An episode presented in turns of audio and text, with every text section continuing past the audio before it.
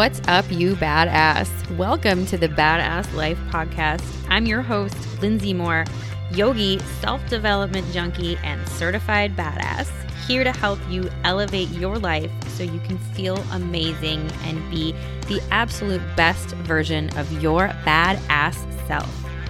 So, roll up your sleeves, grab a notebook, and a glass of wine because we're about to do the damn thing. Hey, y'all. Uh, my friend Callie and I were talking the other day about quitters. Uh, we worked together at Moxie, uh, my fitness studio, and we see, you know, patterns often in people who come in and and stay for a little while and end up quitting. Um, we have like the greatest people there, and so we don't see a ton of turnover. But you know, all studios have a percentage of that happening. And we just find it really fascinating. There's a lot of psychology behind it. So we talk about that sometimes. And I have to give credit to Callie. This podcast was totally her idea. I think she's brilliant. Um, I think this is absolutely something that most people suffer from in some degree. And so, what we're going to talk about today is professional quitters. So, I want to ask you this I always ask you a question because I want to make you think about this. Do you do something for a week or two or a month or two, and then life just happens, or you tell yourself um, a reason to quit and and not follow through, not go back, not finish? So inevitably then a little bit of guilt follows and you have to go and unsubscribe from those email lists and unfollow those people on Facebook so you don't have to see what you're missing out on when you quit. I see it happen all the time. So everyone gives me usually the same excuse and it's typically time related. Uh, they're too busy. And while I don't believe them, because I truly believe that everyone makes time for what is important to them, I generally reply with an I understand email and wish them well. So I would categorize these people as professional quitters. What does a professional quitter look like? You might be a professional quitter if most of the things you begin, you don't finish.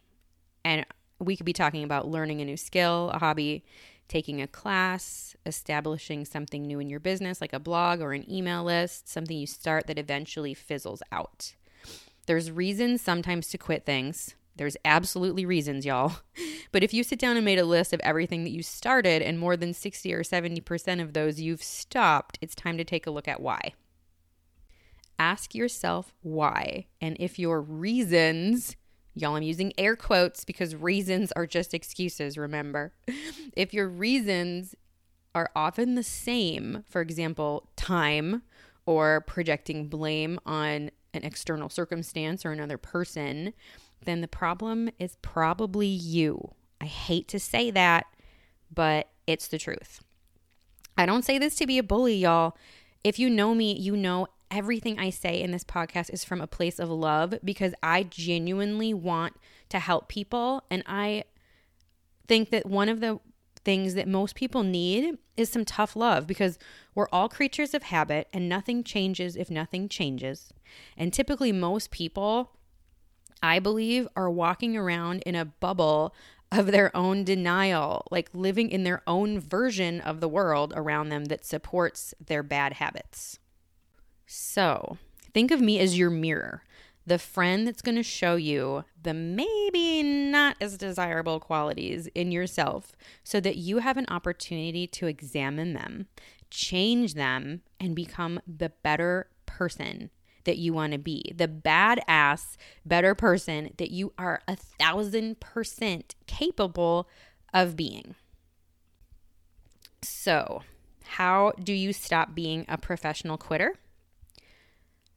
There's a lot of psychology behind what we do when we quit or don't follow through. And I am not a psychologist. So you may want to consider talking to somebody. I know I say that a lot. Um, and it might be really overwhelming to think about going and sitting in an office with a stranger. But y'all, there are other options, there are apps that you can use to connect to a licensed therapist. There's Lark, um, Talkspace, BetterHelp. There's a million more. Um, I'll link an article in the show notes that I know lists like I think I saw it was like the top five um, apps for therapists in 2020. Um, so I'll put that in the show notes for y'all. By the way, this is not a commercial for any of those things. I just want y'all to have tools at your disposal. And when I know of resources, I always want to share them with you. Some people might not even have to talk to somebody. Sometimes it's just the realization is enough. It's enough for us to put our foot down. I worked very closely with a life coach years ago when I began my journey of self development and improvement. And she was the one that shined a mirror on me and made me realize the perfectionist paralysis that I was caught in at that time. And I'm going to dive into that specific issue, perfectionist paralysis, in a whole nother podcast because y'all, I feel like there is so much value there. And I know a lot of you struggle with that. And because I've talked to other people who have the same thing, I think it's super common. And I'm going to share everything that she taught me with you in an upcoming podcast. So stay tuned. Make sure you're following me on Instagram so you know when it'll drop. And also make sure you are subscribed. But, anyways, like I said, sometimes just being armed with the realization we can begin to make changes. We sometimes walk around in this bubble of unawareness. And once we work a little bit on our self awareness and realizing the things that we're doing, that are holding us back or damaging us, we're more equipped to handle them. It's like eating sugar, y'all. When I started my journey of better nutrition and really dissecting food labels and understanding the dangers of added sugars in foods, now I cannot even bring myself to buy food at the grocery store that has added sugar because you know, you don't know what you don't know, right? And now I know. And now I can't in good conscience do that to my family. It's kind of like that I know now when I stumble into perfection paralysis, and because I know it, I don't get to dwell in it because I know better and I know I have to step out of it. However, um, that usually means just doing it scared, putting something out there that's not 100% perfect because it never will be, right? Anyways, more about that later, like I said.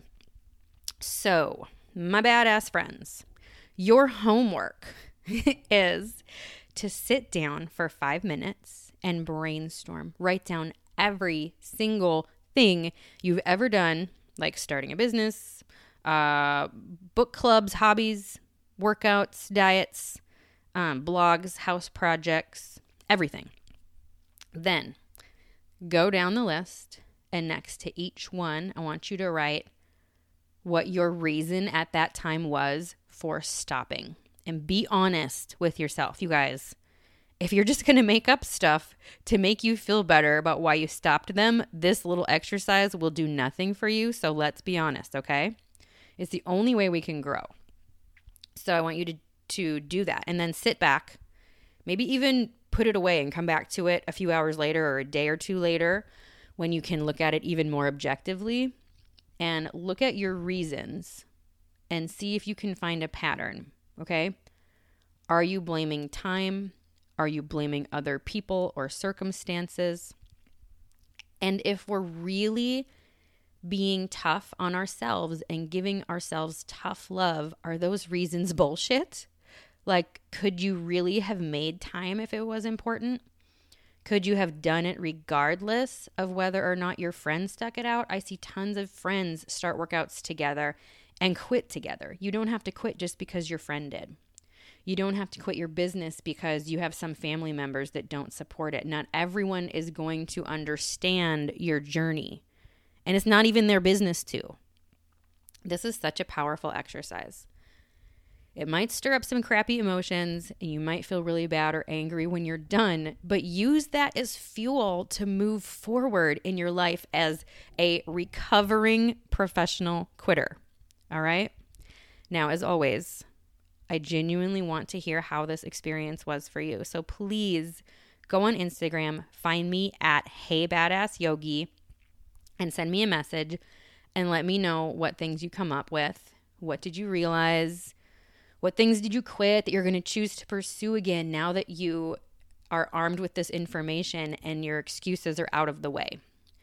All right. I cannot wait to hear from you, y'all. Go out, be safe, and be kind, and I will talk to you soon. If you enjoyed this podcast or took a nugget or two of wisdom with you, won't you please share the love? Send this podcast to a friend who needs to hear it, post it on your social media, and head over to iTunes and give us five stars. Don't forget, when you're out being your badass self, to tag me on Instagram at Hey Badass Yogi so I can see my badass friends doing big things. Until next time, you are worthy of all things you desire for your life. So get out there and take it, you badass.